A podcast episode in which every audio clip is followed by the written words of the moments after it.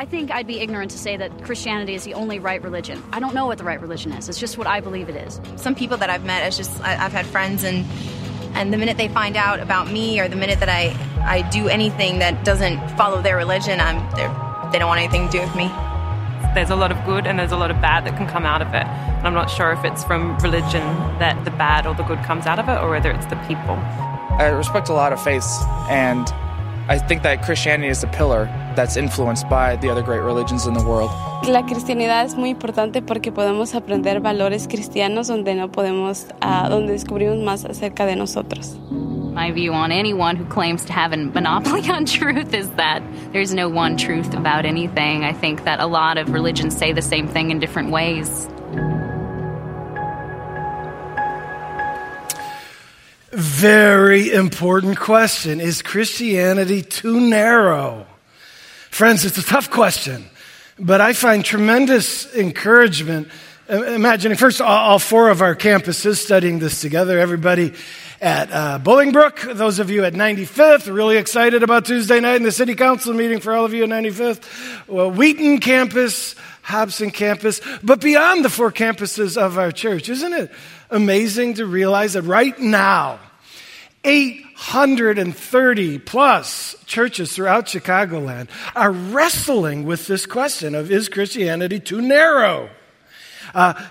Thousands of groups, discussion groups throughout Chicagoland will be meeting this week to discuss, or this last week they began discussing this question of, is Christianity too narrow? What a unique moment we are caught up in as God is doing a work in the land of our home. And just a fun, fun time. And I want to dive into it with you. Really excited for us to study this question. I want to begin, though, by just telling you how much I love my app that has maps and plots out routes to various places. I'm guessing you use it, too. One of the things I love about it is that it gives me options. It shows me three ways and said, you choose which way you want to go. Recently, I wanted to visit my folks up in Wisconsin, Lake Geneva area. And I was surprised when it gave me three very different routes. Let me just show you basically what it plotted out. I've labeled them with names that make it a little more clear. I called this first one here, way over on the right side, the expressways with ease. You know, cutting towards the city, I could hop on an expressway and just talk about ease. One of the great things about an expressway is you can just veg. You know, you've been busy, you need some downtime, just sit back. You don't even have to hit the brake, you know. If there's no traffic, you're just going to cruise right on through. And so expressways with ease are a good way to go. Don't do it during rush hour, though. All right. And then there was side streets with adventure. I noticed this most direct route that just wove in all of these little roads. And one of the fun things about the app is that it knows shortcuts, little back roads that you had never heard of. And I started looking at this route going, I didn't even know there was a road there. This is kind of fun. I would discover parts of Chicagoland I've never seen before and learn some shortcuts. That's a good way to go. And then there was one more that brought me way out west, and I call the country roads with beauty. Now, the downside is you got to slow down going through these little country towns, but it is awfully nice to get out in the wide open spaces and see the rolling hills. I'm curious what you would choose. Let's do a little survey, shall we? So I'm asking for hand raises from all four of our campus. Look around the room, get a sense of it. How about expressways with ease? Who would pick that route? Yes, there's hands here at Hobson. I'm imagining at all the campuses. Some of you are very lazy. And you would love to just sit back and have some downtime. How about side streets with adventure? Is there anyone who's like, show me a new way, a shortcut? Oh, yeah, a lot of you are like, yeah, I love that. Fun. How about country roads with beauty? Oh, my goodness. We got country folk in our church. What are you living here for, you know? Isn't it curious to notice how differing routes appeal to differing people? But the glorious thing about this map function is though many people would choose different routes, the good news is they all arrive at the same destination. So it really doesn't matter which way you go, knowing that you'll get where you want to go. Do you know that is the dominant view of the pluralistic society of many religions in our culture. The dominant view is, listen, they're all different roads, but they all arrive at the same location. The old metaphor, ancient one, is the mountain. You know, there's different paths going up different sides of the mountain, but different religions, but they all bring it to God or to heaven or paradise, whatever it may be. Do you know that in our culture, this belief is so popular that nearly half of all Americans believe that it doesn't matter what religion you adhere to because they are all basically teaching the same thing. And at the outset, that seems reasonable. When I think about it, I'm like, yeah, they all have a moral code. Do you notice that? If you study world religions, they're all saying, hey, love, compassion, honesty, fidelity. So many of these same moral traits are espoused by their moral codes. They've all got similar religious rituals, holy books where they encourage you to study and to memorize and meditate. And then they talk about prayer and meditation. They're just remarkable similarities. And so this, hey, let's just celebrate them all. Not only is it logical, it's American. Think about it. Our country is based on, one of the things, freedom of religion, religious tolerance. It doesn't, other countries have a state religion that gets some priority. Here in America, you can choose whatever religion, and there is no advantage to one over the other. And it just seems American to celebrate all the paths are great. Enjoy whichever one you choose to take. It'll all work out in the end. Very popular, very different from what the Bible teaches. Jesus had the audacity to say, I am the way, the truth, and the life. And nobody gets to God the Father except through me.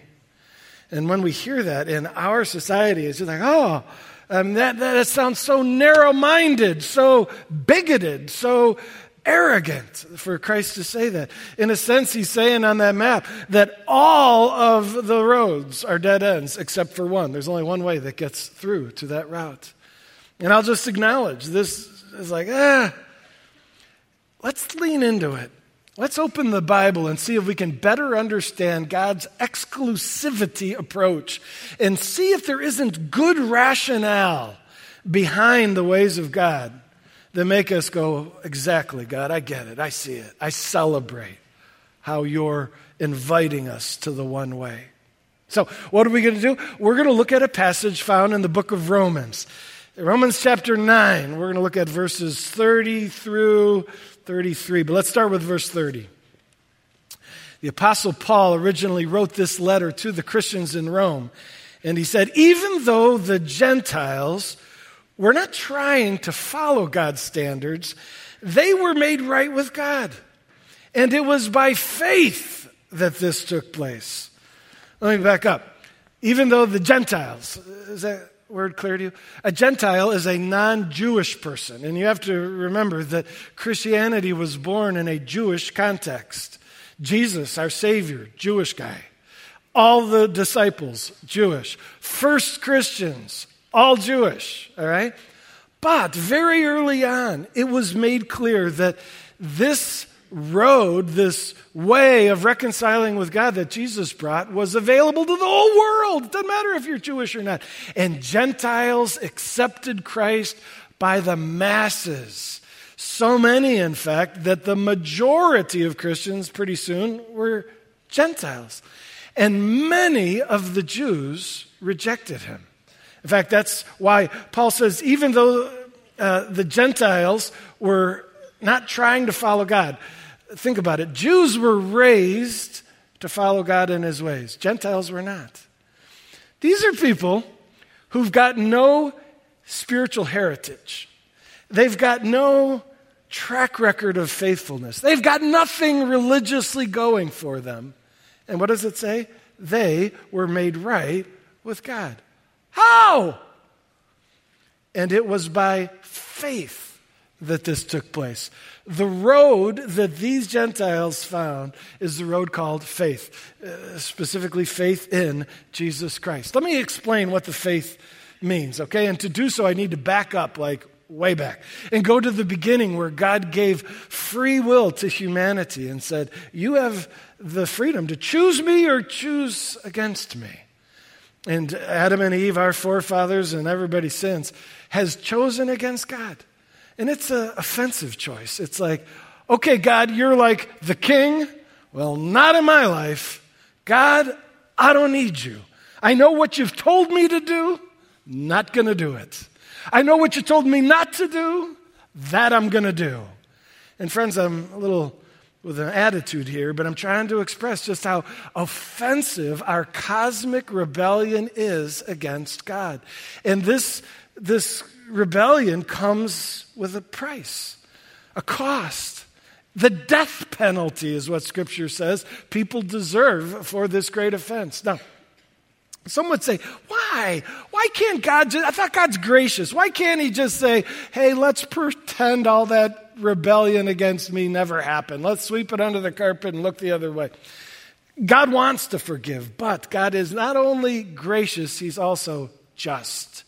And as a just God, he knows that horrible offense deserves serious punishment. And to ignore justice and pretend it didn't happen goes against the very nature of who God is. And so God found himself in a dilemma of sorts. How can I demonstrate my justice and my grace? And he found the only perfect solution in the person of Jesus Christ and his rescue mission. Now, Jesus, it's hard for us to understand, but is God come to earth putting on human flesh? God in human flesh saying, give me your guilt and sin. The Bible describes this miracle of transfer where all of our rebellion and sin are somehow transferred to Jesus' shoulders. And as he's now got our guilt, he's able to go to the cross and say, watch this, I'm going to die in your place. I'm going to suffer the death penalty for you. And friends, the notion of God dying for the very people that caused the offense is mind-boggling. But that's what the Christian message is. Jesus satisfied justice by dying in the place of all of us. And with this great act, the cross of Christ, we now must respond. And there's really one of two responses to what Christ did. You either say, fantastic, I'm in, or no thank you. You can say, I see what Jesus has did, and I turn to you in faith. That's really what this response is. It's turning to the Savior and saying, I'm putting my trust in you, Jesus. I understand I got a serious rebellion against God problem. I understand that you're the Savior, that you came to take care of this problem, so I'm turning to you and saying, save me. What you did on the cross, apply it to my life. You're my only hope. That's faith in Jesus. And the Bible says when you turn to Christ and seek him to be your Savior, in that moment of prayer, boom, you're right, you're made right with God. And you become part of God's family, set for eternity. Now, as I described that, so many of you are like, oh, that sounds great. It sounds like a great way. But what's the big deal with the other religions being wrong? Why isn't their way, just a different way? That's a good question. And the next verses of this passage begin to help us understand how vastly different this way of faith in Christ is from these other religious paths. I'm going to read now verse 31, the next verse. But the people of Israel, that's the Jews, who tried so hard to get right with God by keeping the law, they never succeeded in getting right with God. Why not? Because they were trying to get right with God by keeping the law instead of by trusting in him, that is Christ. That's faith, is trusting in him. Instead of taking the route or the road of trusting in Jesus as Savior, they took the route of trying to get right with him by keeping the law. Friends, I need to clarify, not all Jews rejected Jesus. I've already made that evident. The first disciples were Jewish. The first Christians were Jewish.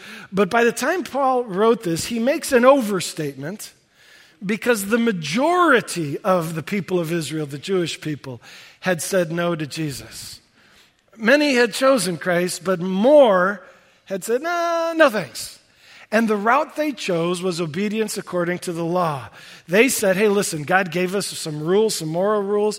Instead of trusting your Savior, I'm going to fight the best I can to obey these rules and earn a place in God's good standing. You say, well, that's fine. You know, it seems like there are two ways. They're both trying. You know, that's great. No. The Bible says this is profoundly different. And as a result, these guys never succeeded in getting right with God. That road doesn't get to the destination. To illustrate just how different these two approaches are, I want to show you a picture. All right? What would you choose in this picture? The elevator or the stairs? Now, I know the fitness people are, take the stairs, you know, and I appreciate that. I'm not using this illustration for physical fitness, but spiritual fitness, okay? I want to talk about getting right with God. If you want to get up to the Lord, to heaven when you die, there are two ways you can try to accomplish that. One is the stairs. These Jews who had rejected Jesus, they took the stair route. Stairs are, I will do it by my strength, by my effort. I will follow the law, live a good life, earn my place with God. The faith in Christ route is symbolized by the elevator. It's this humiliation where you look up and you say, I can't climb that far. And you have the humiliation to push the button and say, I need a power outside of myself to do for me what I can't accomplish on my own. And you step into the elevator. It's interesting when Christians are sometimes described as those who are in Christ. He invites us into his world, his life, and he takes us where we can't get on our own. Friends, they're very different routes. And the Bible says this route, though it may look impressive, doesn't work. The building is like the Sears Tower. No, it's 50,000 Sears Towers. You can't climb. I mean, no amount of good deeds will ever outweigh the offense of our sin. God says, trust me, your righteous actions are not as impressive as you think, and they will never tip the scale of justice in your favor. The only way is to get in the elevator and trust Jesus to take you where you can't go on your own. Friends, this difference is so profound that in some ways God says the stairs, this route, is only making the problem worse. And you say, wait a minute, they're trying to resolve the problem. How is that making it worse? Well, what's the problem? The problem is independence from God. Remember when Adam and Eve rebelled, when humanity turned away from God? We were created to live forever desperately dependent on God. But Satan said, don't cling to God. Go your own way. You can build a better life on your own. And so the fracture in our relationship with the Lord at its core is one of breaking away from the dependence we were made for. Well, trying to solve that problem by saying, I don't need you, I can climb these stairs and fix the problem on my own, the Lord's like, no, I'm not going to accept a solution to an independence problem that's independent. You're only demonstrating a different version of what got you in this mess in the first place. And God says the only way is if you'll have the humility to admit you've got a problem you can't fix and cling to me once again. Now, this image and these verses are helpful as we seek to understand Jews who rejected Jesus, but I'm here to tell you it's also helpful in understanding why the other world religions, God says, aren't going to work. Let me show you a pie chart that I think is really helpful. This is a chart of the 5 major world religions, all right? There are more than these 5. In fact, this other category of 7% of the world follows other religions, but there's too many to consider. The 5 major are Christians, Muslims, Hindus, Buddhists, and Jews. And by Jews here, we're talking about Judaism, those Jews who practice without Jesus. The Jews are considered one of the five major world religions, not because of the number of their adherents. You can see they're only 0.2%, which is about 10 to 15 million. The reason the Jews are part of this top five is because of the age of their faith. You know, we know it dates back to the very beginning. And because they are foundational for both Christians and Muslims. Both say we were an extension of the Jewish people. And so let's take a look at the five major world religions. Christianity, 31% of the population, which is roughly 2.3 billion people. He's saying, you telling me all Christians are elevator people, faith in Jesus? No. Unfortunately, there are some who have the name Christian, but they're trying to climb the stairs and earn their way into right standing with God. Just want to acknowledge that. Let's go to Muslims. 24% practice the religion of Islam, roughly 1.8 billion. Began by Muhammad, like 600 years after Christ. And Muhammad taught that the goal of Islam is paradise, similar to our heaven. But to get to paradise, Muhammad taught you need to practice faithfully the five pillars of Islam. Maybe you've heard about the five pillars of Islam. The first is a profession. With your mouth, you need to repeatedly claim this belief that there is no God but Allah and Muhammad is his prophet. Muslims say this many times a day. In addition to the profession, you need to pray 5 times a day, bowing towards Mecca. You need to give financially, you need to fast at designated times, and you need to go on pilgrimage to our holy city of Mecca, they would say, once in your lifetime. Those five pillars, Muhammad taught, you've got to go after them, and Muslims go after them like crazy, believing that only through faithful adherence do they increase their odds of making it to paradise. Muslims die never knowing if they've done enough to earn their way. But the simple point I want to point out is they're climbing stairs. They're believing that through this human effort, they can accomplish their goal. Let's take a look at Hindus, shall we? 15% of the world population is Hindus. That's roughly 1.1 billion people. Very old religion, started back in India a long time ago. The goal of Hinduism is what they call moksha.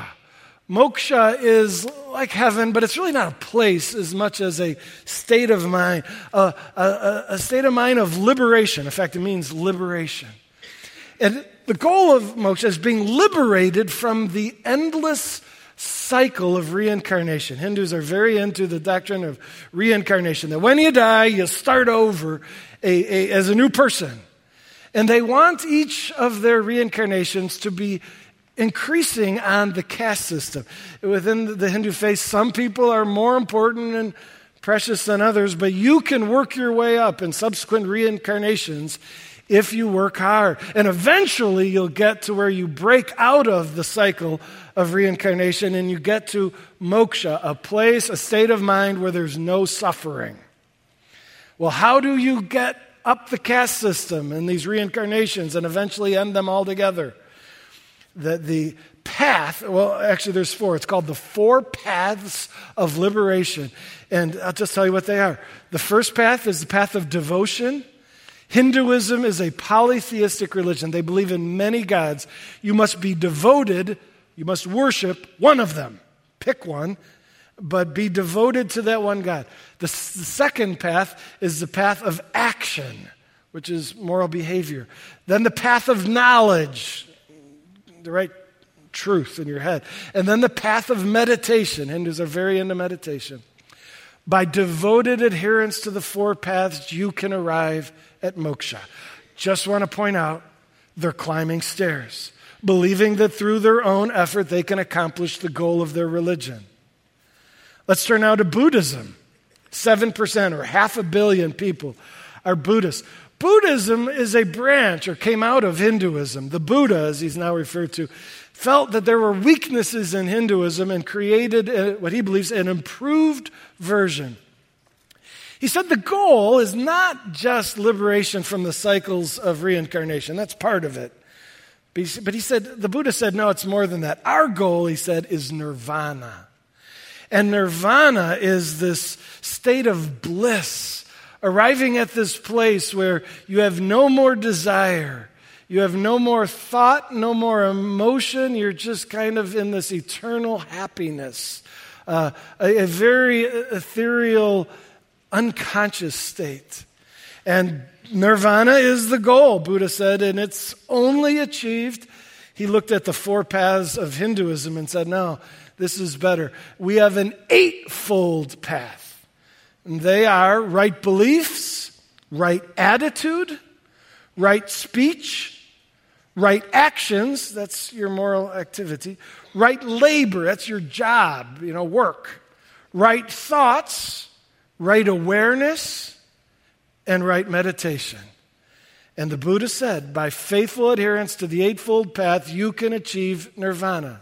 Simply pointing out, it's climbing stairs. It's doing your best to get yourself where you want to go. Well, that brings us to the Jews.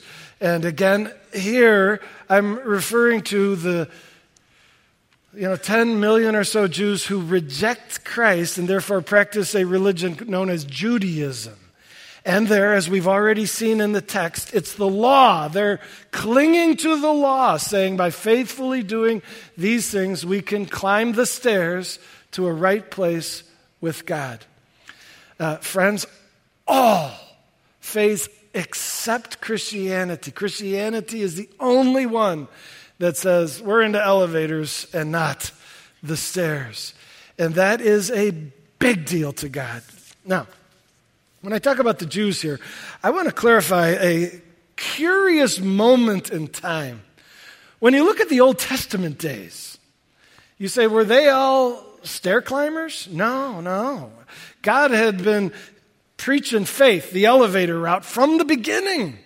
God had been seeking to convey to the Jews in the Old Testament that his plan is one of the gift of forgiveness. The whole sacrificial system, do you remember? It was all designed to point to Jesus eventually. The Jews were taught, you're a sinner. You've got sins that are a big problem. So take a lamb. Go to the temple in Jerusalem. Put your hand on the lamb, symbolically transferring your guilt and sin to this poor animal. The animal will then be slaughtered on the altar, and it will die in your place. Because it's satisfying justice, you will be forgiven. Which really never made much sense as to why is this lamb able to do this for me? Until John the Baptist pointed to Jesus Christ and said, behold the Lamb of God who takes away the sin of the whole world.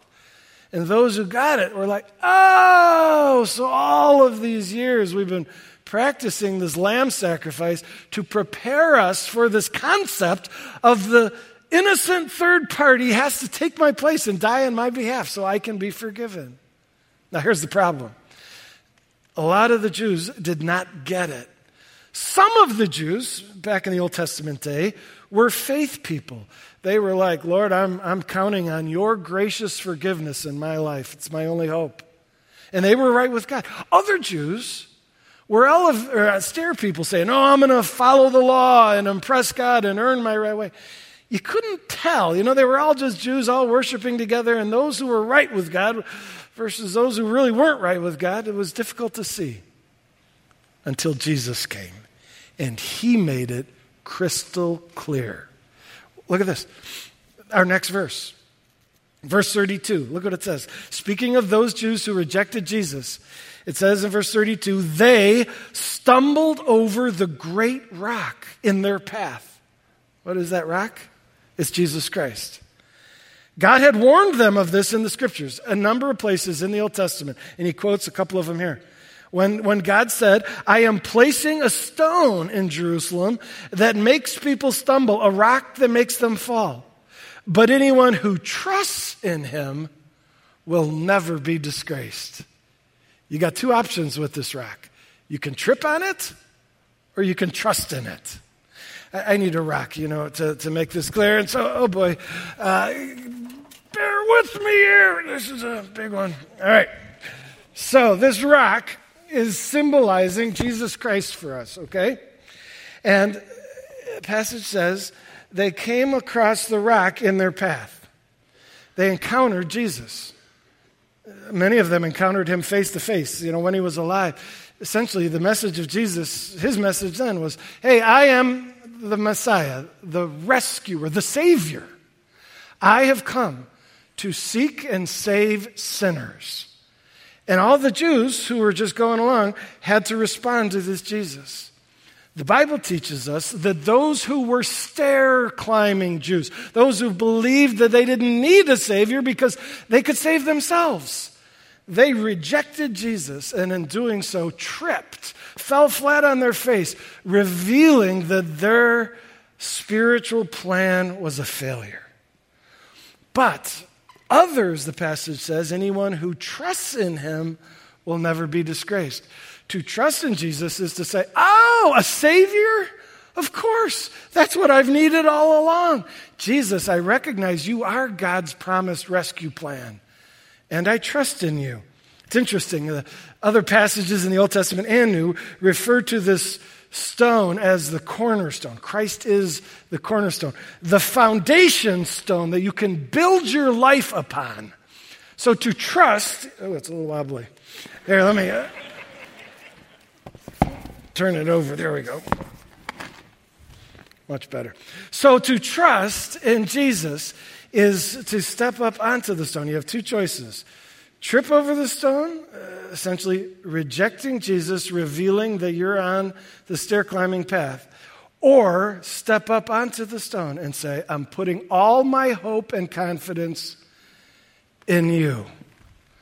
And God said, it's unclear as to people's hearts if they're clinging in faith to me or not.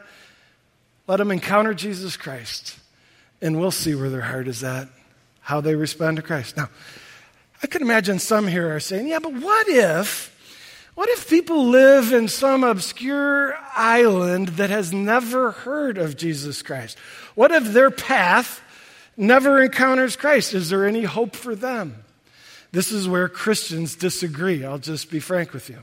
Some Christians argue, wait a minute, if that person who's never heard of Jesus, they can still believe in God because of the creation and the natural revelation. They can conclude there must be a God who made all this. They can realize their sin because God's given every human being a conscience that convicts them of sin. And what if in their conviction, knowing they've offended this God, they turn to God and say, would you please, I can't impress you and try to earn my way out of this, but I'm going to beg you, would you be merciful and gracious to me? I'm going to put my trust in your grace. Could that person receive the benefit of the cross? In other words, be reconciled to God through the cross, even though they don't know the name of Jesus. Some Christians say yes. Some Christians say no. I am of the camp that believes that is possible. I may be wrong. Ultimately, that question doesn't matter for you because you're looking at the rock right now.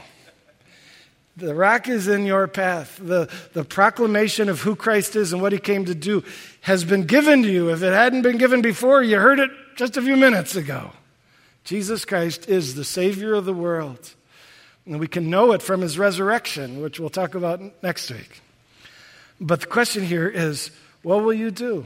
You've encountered this Savior sent by God. Will you trust in him, or will you trip over him, revealing, I don't need a Savior? That's the question. And my prayer is that you'd trust in him even now. In fact, I'm going to pray, and my prayer is really not my prayer. It's your prayer. In fact, God's not even listening to what I say as much as he is listening to the silent cry of your heart, all of you at 95th and Bolingbrook and Wheaton, Hobson. In this moment, you can step up onto the rock and say, Jesus, I'm putting my trust in you. I'm done with the stairs. I'm humiliating myself by pushing the elevator button and saying, I need you to do what I can't do for myself. And in that instant of prayer, you are made right with God. So let's pray, shall we? God, I know that there are some of us had the silly notion that we could impress you with our morality. How foolish to think we could take care of this problem. God, we see it now. and we reject all attempts to earn right standing with you. And Lord, in this sacred moment, we are pushing the elevator button. We're stepping up on the rock. We're saying yes to the rescuer, the Savior. Yes to Jesus Christ. Jesus, forgive our sin. Apply what you did on the cross to our lives. In this moment, make us right with God. We trust you. And we pray this in Jesus' name. Amen.